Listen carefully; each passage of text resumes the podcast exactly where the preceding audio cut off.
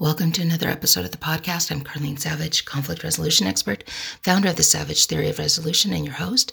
And we're covering um, some Q and A's on brain injury. Um, in part one, I explained kind of his injury, um, what we understood in 1994, what we didn't understand, and um, to keep that in mind as we move forward. That what you might think today, keep in mind in 1994, it most likely wasn't there. Very little understanding of these kinds of injuries, um, and very little support, very little information. So, um, another question is Are there any physical limitations or impairments due to my husband's brain injury? Yeah. Um, physical limitations. There might be some um, just because he has balance issues. So he's not always, he, he looks phenomenal, seems phenomenal. When people are around him, they, they wouldn't even know. But he does have some balancing issues. So, um, but he seems to manage it well. Any impairments, tons of impairments. Um, it's so phenomenal about how the brain works, but tons of problems, uh, impairments that he does have. Um, things like uh, transitioning in a conversation. Um, as two people normally uh, speak normally with each other, and they go, "Oh yeah, well, um, I'm going to go to the store and do X, Y, Z, and hey, can we're going to pick up this." He has a hard time transitioning those. You won't know it he won't tell you, and he'll probably never, never admit it. But it's just been learned over the years that that was part of the problems that were happening. Is that you could give him a list of things to do, and and he wouldn't necessarily do them all because he could not recall um, to do those things. So let's see what else. Mm. Impairments, impairments. Uh, sometimes he has a blind spot when he looks a certain way, so he has to work around that. Um,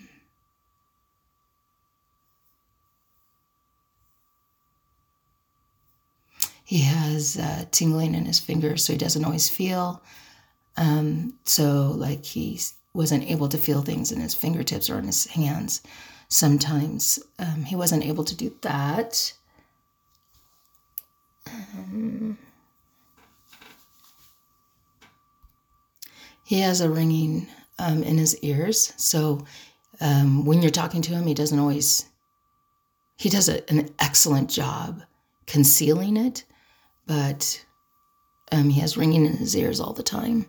So he doesn't always hear the conversation the way it's supposed to be heard. And uh, I always, I never remember that, you guys. And so you know, I'm sitting here even now going, oh my gosh, you know, because I'll say something and, you know, we we have by the looks of things, we have what what would be termed as a normal, a normal marriage. And so I was just saying to him, do you not listen?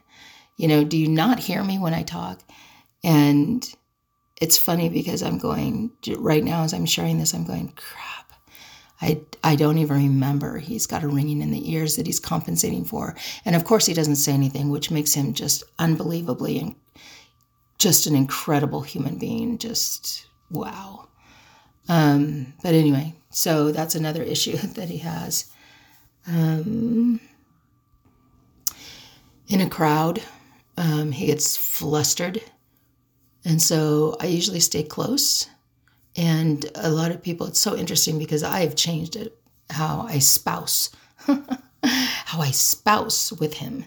Um, and it used to be, you know, he was super independent, but, and he still is, but I stay close because when he gets flustered or out of sorts, he gets himself out of sorts, um, it will create so much chaos for people around him for and he'll get volatile and um, angry and and that's what it will look like to other people. It will look like anger and you're out of control and you rage and you so i stay close to him because when something happens i can soothe him and talk to him or if i'm not paying attention like an airhead then you know I might get snappy with him. But um, you know, a good place to that that has happened is like in when we're going through TSA at the airport.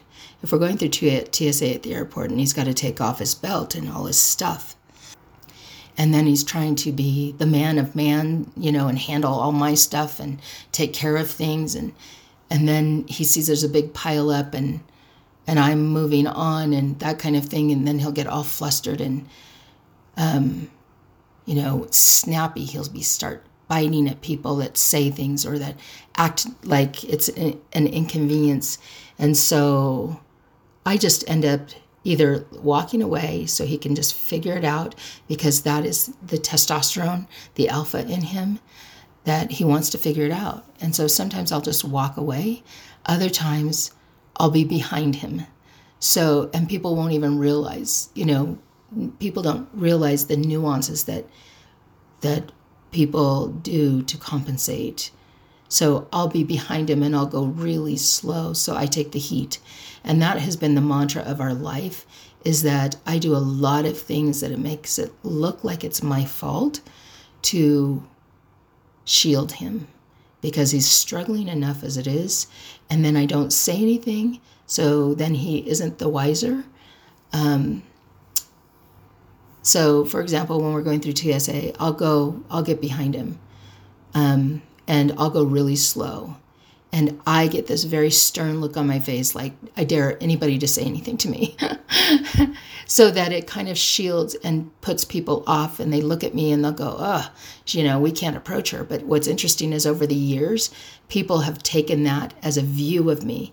I just was with a bunch of women and I said, You know, you've never met me. I was prepping to give a TED talk and, and I said, You've never met me. What's the first take that you get? And they said, You know, I don't want to approach you.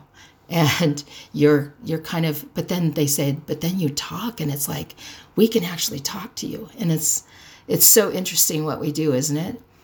And so that is um, kind of something that I would do, and I'd get this look on my face, and now I carry it. And, uh, but I was doing it as a protection for him so that he could go through his little mini meltdown um, with the least amount of audience. And so it would work through the process. Or I would stand next to him and I'd say, Okay, do you have your belt? He'd go, yeah, yeah, I, yeah, I got it. You know, don't worry about it. I got it. And these are the things that he'll snap at me about. So it just depends on his mood, and I have to really feel it and feel him to see where he's at. So um, another thing I'll do is, you know, um, I'll just literally stand next to him like I am this hovering wife, and I'll act like I'm the one taking over. So people, when they look at us, they go, dang, that lady, she's just a boss, you know, bossy and overbearing. And what they don't realize is that I'm looking like I'm taking over so that it it takes the heat off of him. And these are just things he doesn't know that I do. Um, ah, makes me cry. He doesn't know that I do them. Um, so I look like this overbearing woman that's just bossing her husband around so that nobody knows that he's off. And then other times I'll just walk ahead in the line and just go ahead and go through the TSA and wait for him on the other side if it looks like, you know, he might be able to manage and without snapping at anybody else and and he'll just be a little confused for a few minutes and be able to figure it all out. So then I'll just walk ahead and go through, wait for him on the other side, and pay attention. Um, and a couple times I've been off, and it's it's not gone well. So I've I've had to like just shake my head and and go ah, lesson learned, pay attention better. Um, so anyway, love this man though. What a good man he is. And don't get me wrong, it doesn't mean things are perfect, and you'll hear about that. But it's what we do when we have to adjust. We have to adjust in these things called marriage, right? Anyway, uh, I'll continue some of these questions. There's a lot of questions. So, anyway, I hope that this is insightful and helpful and helps us show our human side if you ever have a question, just ask.